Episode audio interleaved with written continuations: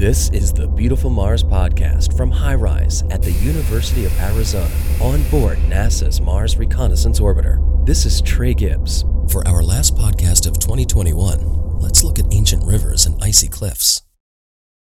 Ancient rivers.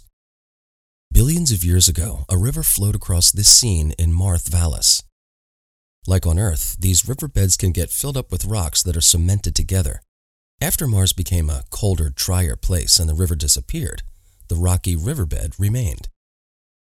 In this HiRISE image, we see a dark ridge snaking across the surface. The dark ridge is the old riverbed. It is raised above its surroundings now because these softer surroundings have been eroded away, whereas the rocky riverbed resists that. Scientists call these ridges inverted channels, and many of them are visible in this area of Mars. Tale of collapsed terrain. North of Ganges Chasma lies Orson Welles crater, whose floor contains broken up blocks we call chaotic terrain, and which is the source for the major outflow channel Shalbatana Vallis. Between Orson Welles and Ganges Chasma is a region where materials subsided and collapsed over underground cavities that had once held aquifers. This image shows an elongated collapsed pit there is evidence that the pit was once filled with water as the groundwater erupted to the surface.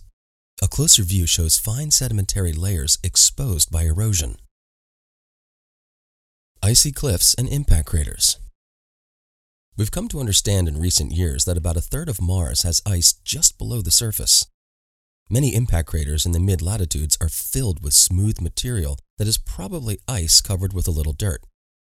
Part of one of these filled craters appears in this HiRISE image and has an interesting feature about 250 meters across near the image center. What looks like might have been a small impact crater now has a straight edge with a steep cliff on its southern side.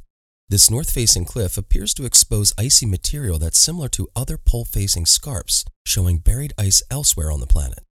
These cliffs give us a cutaway view of the buried ice in that location and can help answer questions about what the Martian climate was like when this ice formed. Lines of pits in Protonilus Mensae. This observation shows a lobe-shaped debris apron emanating from a massif in the Protonilus Mensae region in the northern hemisphere of Mars. These aprons are composed of nearly pure water ice, with a layer of debris on the surface protecting the ice from sublimation. This image shows different terrain types on the apron that indicate the presence and flow of ice, from smoother polygonal terrain closer to the massif to rougher patterned ground commonly called brain terrain. Also visible on the apron are a series of linear pits. These pits might form from material collapsing into subsurface voids after buried ice has sublimated.